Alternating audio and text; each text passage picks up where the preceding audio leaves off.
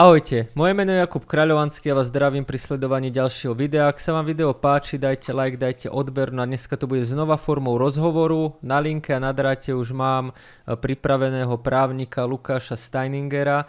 No a dnes tá téma bude regulácia kryptomien. A ja by som ešte na úvod, kým vlastne sa budem Lukáša pýtať nejaké otázky, povedal, že regulácia kryptomien je niečo, čo sa možno bere naozaj v takom negatívnom zmysle niektoré veci samozrejme negatívne sú, ale treba povedať, že tie veci sú súčasťou a jednoducho sa nejako musíme naučiť s nimi žiť. A toto video by naozaj malo byť také edukačné, pretože častokrát sa ešte stretávam s hlasmi, že kryptomeny sa vlastne nedajú regulovať, kryptomeny sa nedajú zakázať, ale dnes naozaj v roku 2022 to už nie je až tak úplne pravda. A dnešné otázky celý dnešný rozhovor by som rozdelil do takých troch kategórií. A tie kategórie by boli vlastne to, že e, v akom stave momentálne sme, čo už teda je, čo už teda platí a možno niektorí ľudia ani nevedia, že to platí. E, čo sa napríklad už pripravuje alebo je schválené, ale zatiaľ to ešte neplatí. No a potom si povieme aj niečo do budúcnosti, že čo by napríklad v tom najbližšom čase mohlo prísť. Takže ja už ten úvod nejdem nejako ďalej naťahovať a prepínam sa na rozhovor. Takže Lukáš, ahoj, ja ťa zdravím. Nazdar Jakub, ahoj. Ďakujem za pozvanie. Ďakujem aj ja, že si si našiel čas. No a tak ako som hovoril v úvode, budeme hovoriť o reguláciách. Ty sa tým reguláciám kryptomien celkom aj venuješ. No a množstvo ľudí napríklad aj donedávna nevedelo, že kryptomeny treba daniť a bola to ako keď taká novinka. Stále vidím, my to akurát natáčame na konci marca, čiže stále vidím, že ako keď strašne veľa je dezinformácií okolo toho, ale tomuto sa akože daniam sa naozaj venovať nejdeme, ale chcel som len naozaj poukázať na to, že tie regulácie, nejaké zákony tu sú a proste ako sa hovorí, neznalosť neospravedlňuje. Takže moja prvá otázka je, aké nejaké zaujímavé regulácie sú už napríklad teraz v platnosti, ktoré krypto používateľia alebo užívateľia musia dodržiavať a ešte to možno nie je až tak známe, že veľa, ako som povedal, že veľa ľudí ani nevedelo to, že kryptomeny treba daniť. Aké sú napríklad ešte ďalšie povinnosti, ktoré, o ktorých sa nejako moc nepíše a ľudia by to mali robiť, ak sa venujú kryptomenám alebo obchodujú kryptomeny? Jasné. Tak neviem, či tie regulácie sú zaujímavé, minimálne sú platné. Uh, v, vo svete krypta, ľudí, ktorí v tej kryptokomunite fungujú viac menej, tak uh, reguláciu nenávidia a nechcú si ju nejakým spôsobom pripúšťať. Aj keď nie vždy regulácia je niečo, čo je zlé. To na to treba poukázať, že regulácia môže mať aj pozitívny efekt, už biznisový, ale samozrejme aj pretože tu nastaví nejaký rámec a je tu právna istota. Dneska regulácia je, je, je, je v takom stave, a to nie len na Slovensku, ale aj v EÚ, pokiaľ ide o krypto, že niečo je a niečo nie je. Hej? A práve aj pri tých daniach je to také, že niečo je, niečo nie je, na niečo sú odpovede, na niečo nie sú odpovede, v niečom je stále veľký zmetok. K tomu si môžeme teda sa postupne dostať a si to nejak prebrať. Uh, ja by som ma na úvod veľmi rýchlo zhrnul možno tú daňovú, hej, mm-hmm. to, to je úplne že na dve minútky a potom sa dostaneme k takým tým ďalším veciam, teda čo už musíme a nemusíme riešiť. Um, pokiaľ ide o dane, tak nás trápia dve veci a to je DPH a daň, daň z príjmu. Hej. Dan, uh, DPH je na úrovni EÚ harmonizovaná. To znamená, že je platná vo svojej podstate v každej krajine rovnako, pretože vychádza zo smernice o daní z pridanej hodnoty, ktorá na úrovni EÚ už bola niekoľkokrát updatenutá hej, a uh, stále viac ako keby ide do hĺbky, rieši sa nové prípady a tak ďalej. Pokiaľ ide o krypto, napríklad od roku 2014 až do roku 2016 komis, Európska komisia a konkrétne daňový a colný výbor, ktorý pod ňou robí, sa vyjadroval k téme Bitcoinu a DPH a rozoberal jednotlivé prípady transakcie, čo týka krypta a dával odporúčania alebo také nezáväzné stanoviska, ako by sa mala DPH e, na krypto vzťahovať alebo nevzťahovať. Čiže z tých, z tých stanovisk veľa už viete dneska vyčítať. Samozrejme nie sú úplne že záväzné, lebo nie, teda nie sú vôbec záväzné, ale tým, že ide o, o veľkú autoritu, tak sa nimi štáty riadia. A jednotlivé finančné správy aj tak rozhodujú, alebo snažia sa minimálne v súlade s, ňou, s nimi, s týmito stanoviskami rozhodovať. Uh, dá sa povedať, že aj také týchto stanovisk bolo neskôr aj rozhodnutie, rozhodnutie jednom najznámejšom prípade SD, kde sa práve riešilo, či sa transakcie na Bitcoine, ale s Bitcoinom e, v zámeny na ne vzťahuje DPH, nevzťahuje. tam to je tiež rozrobaté, že môže sa v niektorých prípadoch áno, niektorých nie, ale vo väčšine sa teda uzakonilo, že nie. Alebo teda judikovalo. Čiže to je DPH, tá je harmonizovaná, stále je tam veľa nejasností, napríklad pri ťažbe, uh, rozdieluje sa, či sa ťaží, či ťažíte klasický single, alebo ťažíte v púle, tam dokonca na púl sa a tvrdí, že by sa mala vzťahovať DPH, um, uh, názory sú na to rôzne. Čiže máme tu nejakú harmonizovanú DPH, uh, je to povedzme, že odregulované, ale nie je to 100%. Veľa vecí sa samozrejme zmení v nadchádzajúcich rokoch, kedy budú prichádzať na rozhodnutia, ale aj stále hlbšia regulácia krypta. Potom tu máme daň z príjmu. Každá krajina už dneska v EÚ má odregulovanú daň z, daň z príjmu, keď je o krypto. Je to znamená, že tie predpisy tam sú, uh, nejako sa spravujú. Um, to treba si uvedomiť vždy, že akýkoľvek náraz vášho majetku a príjem ktorý máte, vždy bude zdaňovaný, ten štát neobídete a na to sú už aj judikáty v inej podobe, aj keby tam aj keby tam to krypto nebolo priamo spojené, k tomu nárastu vášho majetku prišlo a zdaňovať to treba. Hej, nevyhnete sa tomu. Uh, a to už akým spôsobom a čo sa konkrétne zdaňuje, čo je oslobodené, to už nás zákon daní z príjmu samozrejme rieši. Samozrejme je tam opäť veľa nejasností, ktoré priniesol najmä svet DeFi, uh, ako staking, lending, uh, IDO, ICO, proste kopec iných uh, a teraz po novom samozrejme aj celý, celý fungovanie na DEXe. Uh, zákon s tým nepočíta, bol novelizovaný 2018, máme to rok 2022, hej, odtedy sa nič nezmenilo, ale kryptosvet sa zmenil aj razantne. Takže uh, na, tom, na tej regulácii a na, aj na tomto môžete vidieť, že keď je niečo odregulované detálne dobre, viete, ako sa chovať máte právnu istotu aj v tom zdaňovaní. Ak to dobre odregulované nie je, to znamená, že e, nie sú pevne stanovené pravidlá, e, žijete v neistote. Tá neistota samozrejme má niekedy svoje výhody, častokrát má ale práve svoje nevýhody, pretože uh, boj so štátom tu bude vždy, čo sa týka peňazí, štát tie peniažky od vás chce a príde za 4, za 5 rokov na Slovensku, hej, a môže sa spätne autori daňovú kontrolu pozrieť sa, aha, tu mala byť DPH, máme na takýto názor, a toto ste mali zdaniť takto, nie takto, ako ste to vy a budete sa s ním hádať a tak ďalej a tak ďalej. A budete sa s ním hádať práve preto, lebo vy ste to vyložili nejako, štát si to nakoniec vyložil nejak inak a, a je tam problém. Mhm. Čiže, čiže to, je, to je tým daniam, tam už nie je pochyb, proste regulácia je. Ale aké dneska vlastne sú v platnosti iné regulácie, ktoré to krypto riešia, krypto, čo sa týka podnikania, používania a, a, tak, a ďalších nejakých súvislých vecí, a, reportovania a podobne. No, tak asi to najviac, čo sa stalo, bolo to, že sa vlastne pod už klasické AML, to znamená boj proti praniu špinavých peňazí, AML 5 smernicov sme zaviedli a sa vzťa- začalo vzťahovať Eh, predpisy, pokiaľ ide o AML, aj na krypto, najmä teda pokiaľ ide o kryptoproviderov. Tam u nás to bolo transponované v 2020 uh, v novembri, ak si pamätám, to vstúpilo do, čiastočne do účinnosti. Uh, tam bolo trojnásob, tá účinnosť išla trikrát za sebou, najprv v novembri, niečo do konca roka a potom niečo až ku koncu februára. Eh, s tým sa zaviedli aj dve nové živnosti, ktoré sú už všetkým známe. Je to správa peňaženky virtuálnej meny a prevádzkovanie služieb z menárnej virtuálnej meny. Eh, s tým, že treba si tie pojmy vykladať naozaj tak, ako sú definované. Hej, nespada pod ne ťažba. Ťažbu zase by sme ale vzťahovali pod iný pojem a to je pod inú živnosť, lebo ťažba je živnosťou. Hej, a tam je poskytovanie počítačových služieb napríklad na Slovensku. To je, tam by sme to skoro zaradili. Uh, a častokrát ľudia riešia, že keď si e, spravujem vlastný majetok a investujem pod vlastnou firmou, či na to potrebujem živnosť, nepotrebujem živnosť. No, mm, de jure nie, lebo spravujete vlastný finančný majetok. Hej. Na úrovni fyzickej osoby to je preto aj zaradené pod paragraf 8. Hej, na úrovni SROčky to nie je živnosťou, pretože riešite finančný majetok vlastný. Uh, No, takže opäť, nie je to de jure poskytovanie právnych služieb, teda mm, poskytovanie služieb a nevzťahuje sa na ňu živnosť. Ak ale robíte správu peňaženky, to znamená, že robíte to niekomu, poskytujete službu niekomu ďalšiemu, prevádzkujete zmenáreň, alebo robíte burzu, alebo niečo podobné, tam už tie živnosti byť musia.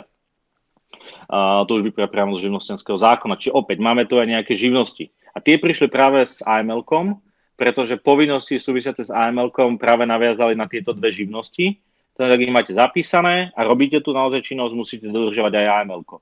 AML pre vás znamená to, že každého klienta, ktorému poskytujete tieto služby, by ste mali mať identifikovaného, samozrejme v príslušnej miere, lebo tá starostlivosť v zmysle AML je odstupňovaná uh, ako základ, uh, znížená, základná a zvýšená a tam musíte plniť vždy nejaké iné povinnosti. Hej. Pri niekedy sa člen uh, identifikovať klienta, znamená, že zistiť nejakého údaje, bez toho, niekde už musíte overovať klienta, znamená doklady, niekde musíte zistovať uh, source of funds, to znamená zdroje peňazí a tak ďalej a tak ďalej a tak ďalej. Čiže a tam sú trash, je to závisí to jednak od thresholdov, od uh, splnenia nejakých ďalších podmienok a tak ďalej a tak ďalej.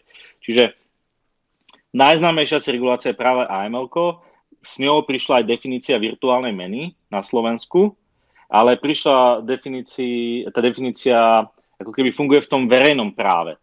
V tom súkromnom práve uh, má ponímanie virtuálnej meny úplne iný, iný ako keby zmysel a nie je nikde definovaná. Hej. Musíte si ju musíte si, je to nejaké, musíte si akoby sami vyložiť uh, z tomu, čo v tom súkromnom práve pasuje v zmysle občanského zákonníka. Ono sa vie často že je to právo, hej, alebo je to nejaký nehmotný, hnutelný majetok. Uh, na to sú tiež rôzne názory, judikatúra na to nie je, aspoň nemám ja momentálne na vedom, že by nejaká bola k tomu a rozhodovalo tom súd, že aká je toho povaha a čo je s tým spojené, ale najbližšie sa to k tomu približuje, hej, právo, nehmotný, uh, hnutelný majetok. A t- tak sa aj zhodujú nejaké názory právnikov. Uh, ale to súvisí práve preto súkromnoprávnu povahu, ak, ak uh, poskytujete nejaké služby medzi, medzi subjektami, máte nejaké zmluvy medzi sebou, čiže neovplyvňuje to nejaké vaše povinnosti voči štátu, je to práve v dôsledku súkromnoprávnych vzťahov, ak by ste sa žalovali o povahe, o práv vyplývajúci z tých kryptomien a tak ďalej a tak ďalej. No. Ale v tom verejnom svete teda to AML zaviedlo, zaviedlo definíciu virtuálnej meny, na ktorú neskôr naviazala práve aj uh, naviazala finančná správa ministerstvo financí svojim, uh, svojej metodike a viac menej drží si rovnakú um, líniu definície, čo sa poníma za virtuálnu menu, teda nie len v rovine AML, ale aj v rovine daní. No a uh, ďalej, čo, čo, tak, čo už tu dneska máme vo svojej podstate, a do nejakej miery nás ovplyvňuje, je, um, je asi výmena informácií a to je ten reporting uh, všade známy a neznámy a o tom panujúce rôzne chýry a fámy. A je to trošku previazané samozrejme aj s tým IML-kom, ale nie úplne. Hej. Uh, CRS reporting, uh, tuto je dôležité povedať nejaký, nejaký taký pojem, že CRS reporting, uh, DATS smernice, Európskej únie, to znamená Directive on Administrative Cooperation, ktoré znamenajú spoluprácu medzi jednotlivými členskými štátami o výmene informácií. Na Slovensku bol tento, alebo táto smernica je transponovaná, alebo teda premietnutá do našej legislatívy do zákonom o automatickej výmene informácií o finančných účtoch na účtovej správy daní. Uh, áno, je taký zákon, ktorý keď si kľudne si ho prečítate, aby ste vedeli, že áno, funguje to aj u nás. Uh, a čo to vo svojej podstate znamená? Ľudí, na, ľudí najviac trápi, že ako sa o mne, alebo o tom, že fungujem v kryptosvete, niekto dozvie. Hej? Že ako štát sa dozvie, že ja mám nejaké krypto, ako sa dozvie, že som ho nezdanil, zdanil a tak ďalej. No. Tých spôsobov je dneska niekoľko, ako sa to deje, alebo môže udiať. Treba si uvedomiť, že ak ste raz vstúpili do do digitálneho priestoru nejakou identifikáciou, ktorú dneska už väčšina burz vyžaduje, naozaj nie všetky, ale že, väčšina. Že vlastne KYC, že ak niekde na burzu dávate občianský preukaz, povedzme zjednodušene áno, to znamená, že sa identifikujete ako osoba, ste tam overení. A vlastne cez túto burzu ste urobili už nejaké vstupy a väčšina ľudí asi vstúpila do krypta cez burzu. Šťastlivci, ktorí nakupovali bitcoiny cez kryptomaty, sú výnimkou a tá anonimita tam stále môže byť zachovaná. Um, a dostaneme sa možno k tomu, že áno, kde to, tá anonimita stále môže byť zachovaná. Ale povedzme, že väčšina nestupuje naozaj na tú burzu a potom si aj chce vystúpiť z tej burzy alebo z toho krypta do eur, Mm, ale ani nemusí do eura, ale posiela zase platby v krypte niekomu.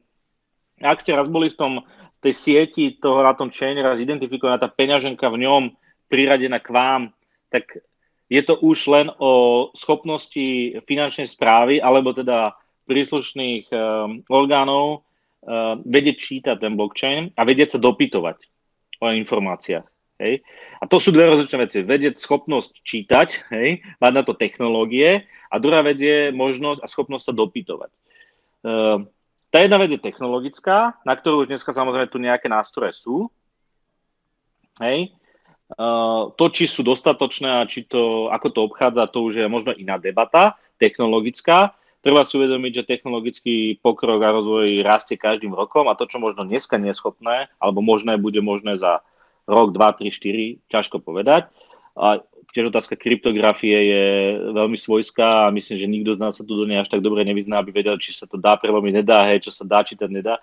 A ani o tom nechcem polemizovať, ja som len technický typ zase až, taký, až takýto, hej, aby som sa myslel do kryptografie.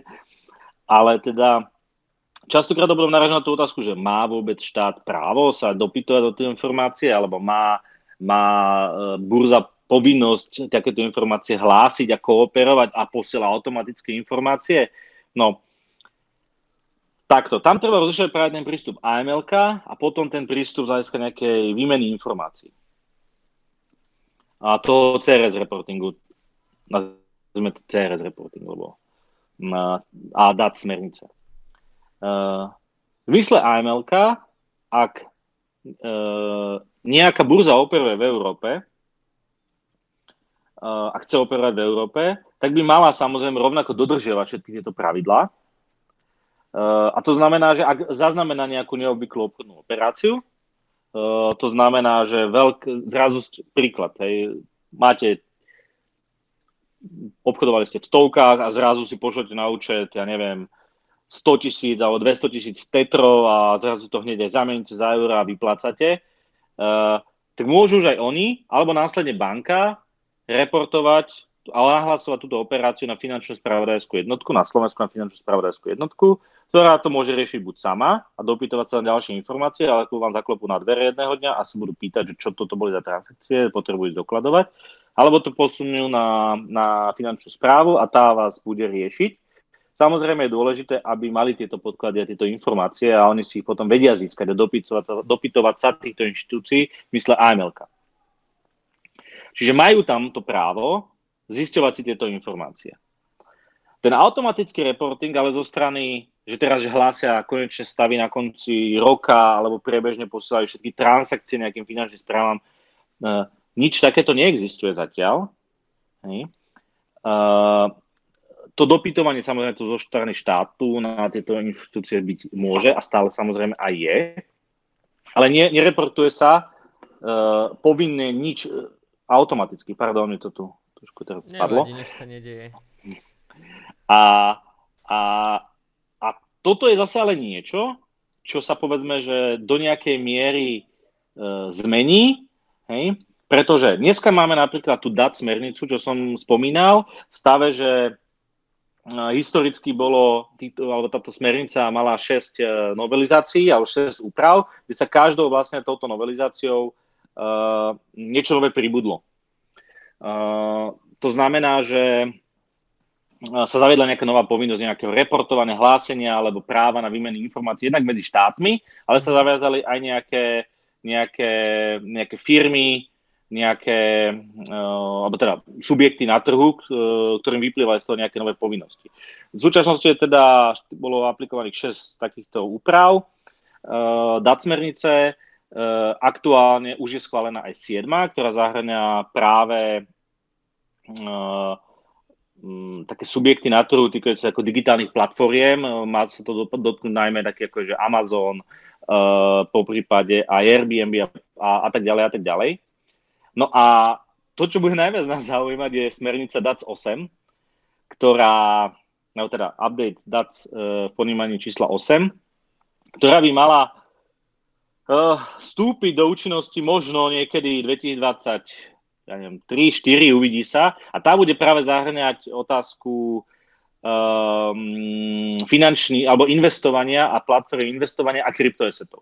Mm-hmm. To znamená, že napríklad je veľká pravdepodobnosť práve tá, že burzy budú povinné reportovať nejaké informácie hej, priamo štátom a štá, alebo zároveň štáty budú môcť uh, uh, dopytovať priamo tieto inštitúcie za účelom uh, získavania nejakých prehľadov a tak ďalej. Uvidíme, ako bude vyzerať samozrejme ten návrh, ale toto zrejme môžeme očakávať už čoskoro.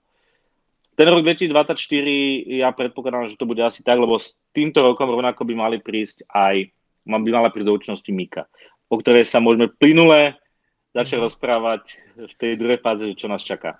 Čiže ja by som to vlastne zhrnul. O, teraz sme si povedali taký základ, že toho, čo už je, čiže nie sú to len dane, ale naozaj ten štát, ako keby už aj tie burzy idú do toho KYC, do tej identity, pranie špinavých peňazí, rôzny ďalší takýto reporting, presne oni už majú ako keby nejaké nástroje na to, aby niečo dohľadali. Naozaj asi taká hlavná vec, s ktorou sa stretávam ja, tak ako náhle proste dáte niekde KYC občiansky, alebo pošlete si tam aj z bankového účtu či z karty, tak už tam ako keby tá stopa je a potom je už úplne jedno, že čo s tým spravíte, ako si to vyberiete, lebo tá stopa tam už je. Hej. Čiže toto je asi taký najčastejší problém, čo sa stretávam. Takisto napríklad aj keď si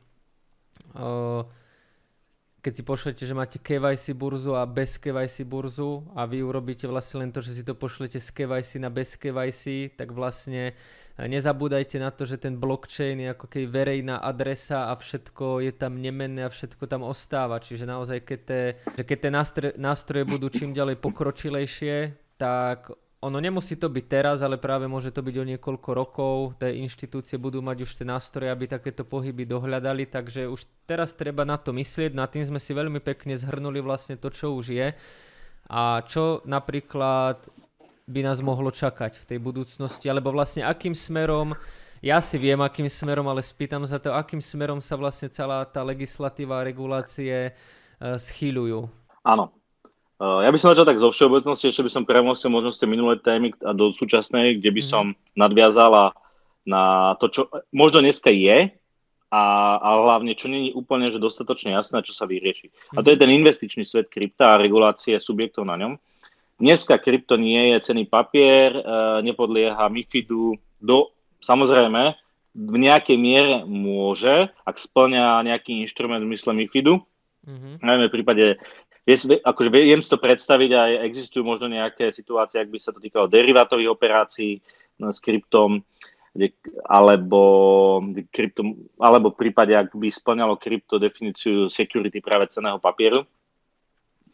A, čiže vtedy by sme sa dostali do, do ale to sa väčšinou nestáva, ale vtedy by sme sa dostali teda do roviny cených papierov. A potom je tam ten zákon o samozrejme kolektívnom investovaní, kde treba si uvedomiť, že tá definícia napríklad na Slovensku je dneska veľmi, veľmi uh, sporná a nie, nie je úplne jasná, ale do veľkej miery treba si uvedomiť, že ak niekto si plánuje alebo robí fond, tak do toho kolektívneho investovania spadať bude.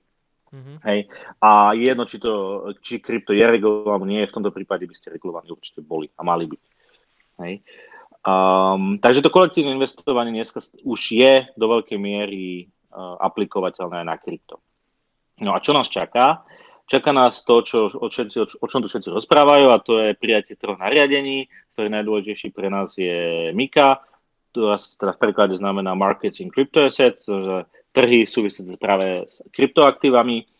Uh, súbežne vlastne s tým by mali byť schválené ešte ďalšie dve veci a to je uh, nariadenie DORA, ktoré sa týka, vždy, uh, preklade je to nariadenie o digitálnej prevádzkovej odolnosti finančného sektora, a uh, tretím je vlastne uh, taký pilotný režim, alebo na, to nariadenie o pilotnom režime, režime pre trhové infraštruktúry na DLT technológiách, to znamená Distributed Ledger Technology, uh, alebo distribuované databázy transakcií. Uh, pre väčšinu ľudí sú tieto posledné dve DL, DLR nariadenia DORA nie až tak dôležité, lebo sa týkajú um, práve skôr takých tých väčších inštitúcií a, alebo dajme to DLR, na, alebo to nariadenie o pilotnom režime je, je super, lebo mm, vytvára keby základ nejaký právny rámec, preto aby to aj burzy cenými papiermi a tak mohli akceptovať nejaké technológie na blockchaine a využívať ich. A ide sa to skúšať. Dora je do veľkej miery, a som z toho, čo ja som to tak prebehol, znamená, alebo ten hlavný je zmysel je zaviesť nejaké štandardy a podmienky a pravidlá, ktoré by mali dodržiavať Uh, subjekty fungujúce na, v tom, na finančnom trhu, uh, čo pokiaľ ide o bezpečnosť a informačno-komunikačné technológie. Čiže áno, je to opäť nejaká regulácia, ktorá dáva nové povinnosti uh, subjektom pôsobiacim v finančnom sektore a musíte ich plniť. Ak ich nesplníte, tak nemusíte získať oprávnenie práve na podnikanie alebo licenciu. Hej. No ale to najdôležitejšie je asi Mika. A Mika nám spôsobí viac menej to, všetky tie otázky, ktoré sme dneska asi nevedeli odpovedať, že je to regulované, musí mať na to licenciu, uh, ako, ako, aké bude mať postavenie, takýto typ uh, tokenu, takýto typ blockchainu, takýto typ, ja neviem, krypta, aké, to je jedno, alebo aký bude mať, aké má postavenie. Hej. Je to regulované, musím niečo plňať, uh, neviem, chcem poskytovať služby investičnej oblasti krypta, musím mať licenciu Národnej banky a tak ďalej a tak ďalej. Hej. Chcem ísť prísť, chcem robiť nejaké ICO, IDO, IO, to je úplne jedno. Uh, musím niečo splňať, hej, alebo musím nejak to naformulovať. Tak toto všetko Mika vlastne už, bude, už rieši. Rieši, na čo sa nevzťahuje, na čo sa vzťahuje. Mm-hmm. Rieši kvázi aj ICO, aké podmienky musíte splniť, rieši jednotlivé typy poskytovateľov služieb v oblasti kryptomien mm, a dávanie tomu právny rámec a povinnosti, ktoré môžete splniť a od koho licenciu dostať.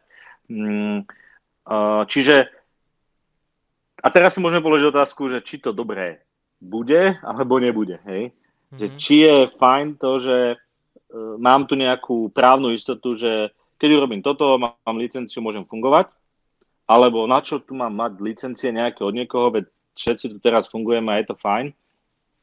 A no, to, či to je fajn, je samozrejme tiež otázne, lebo vidíme, aké sú problémy s bankami, uh, vidíme, ako je vnímanie štátov, vidíme, ako sa tu ľudia o tom bavia a um, nemajú vždy istotu v tých veciach hej, a hazardujú a skúšajú iné legislatívy, iné krajiny, kde by sa to dalo, kde to nie je také komplikované.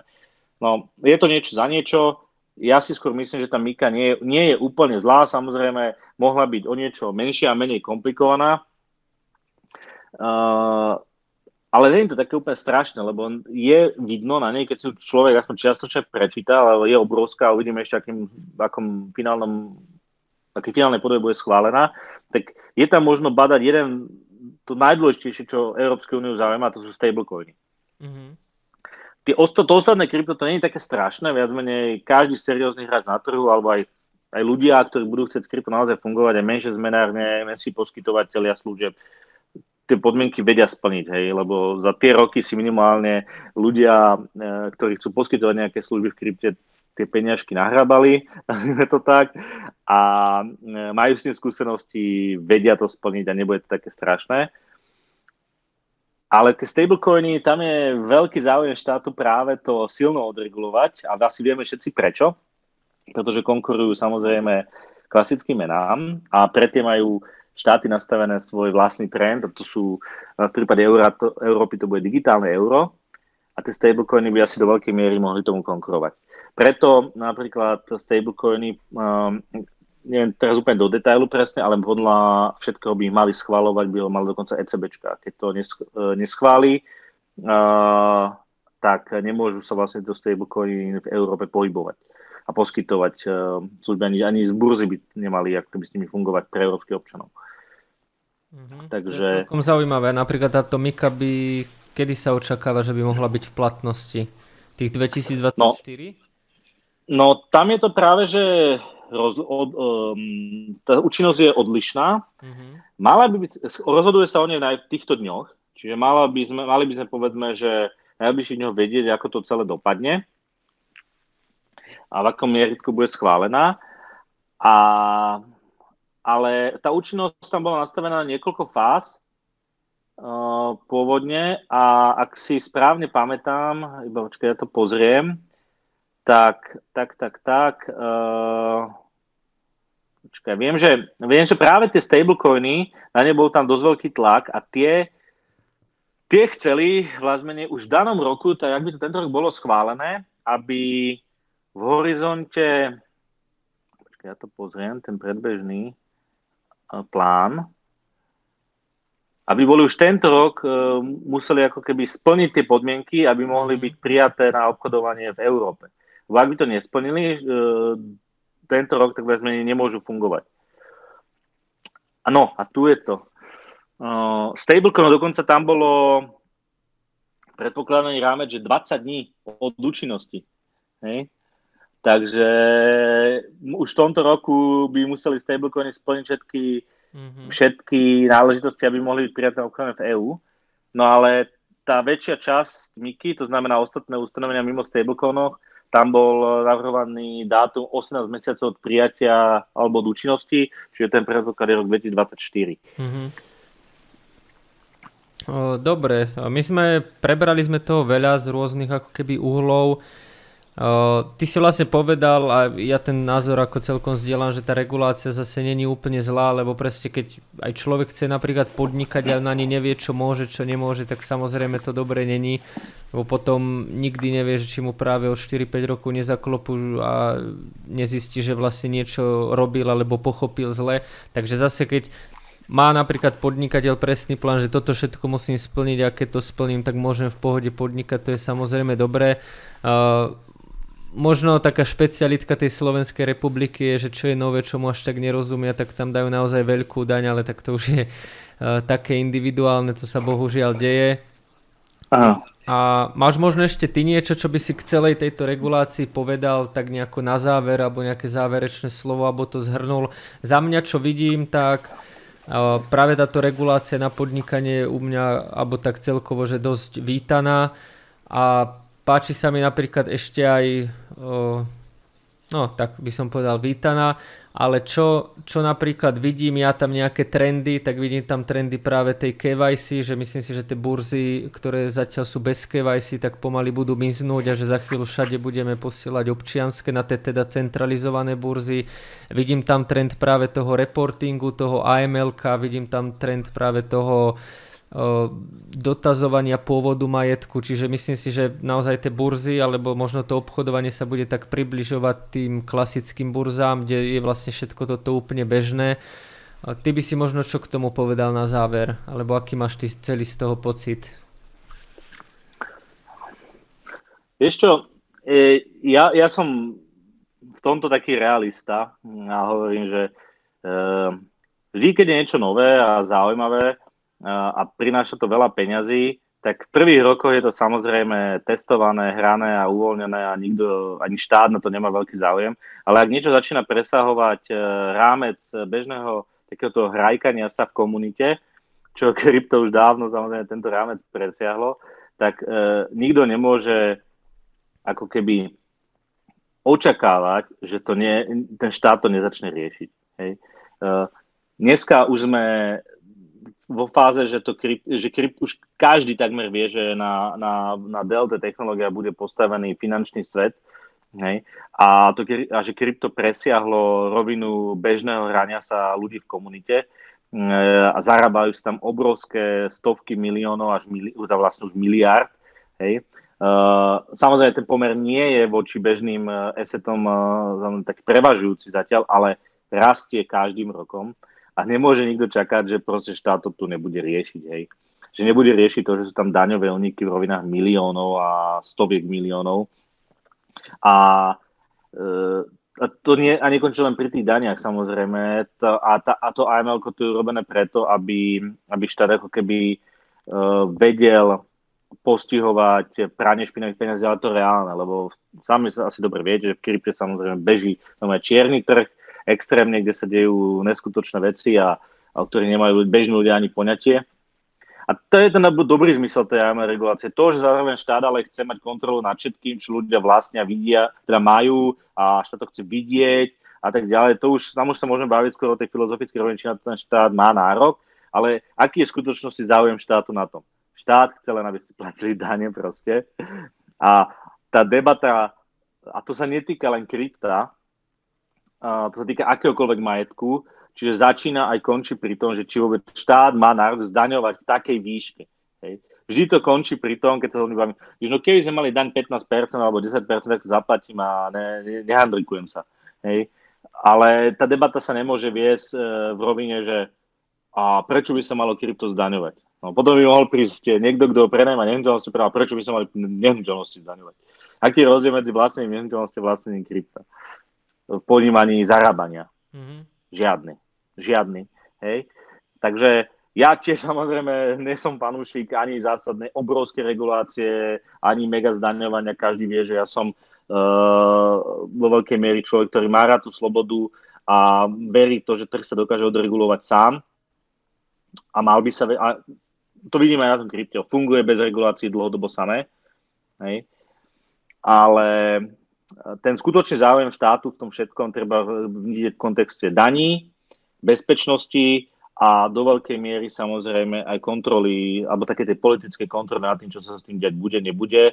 A, a potom už tých konšpiračných vecí za tým, že kto to chce ovládať a nechce a, a, a to už neovplyvníme asi Dobre, ja si, ja si myslím, že na toto video je to výborné a veľmi pekne ti ďakujem za tvoj čas, že si si našiel čas v tomto náročnom uh, účtovnom období a mesiaci marec.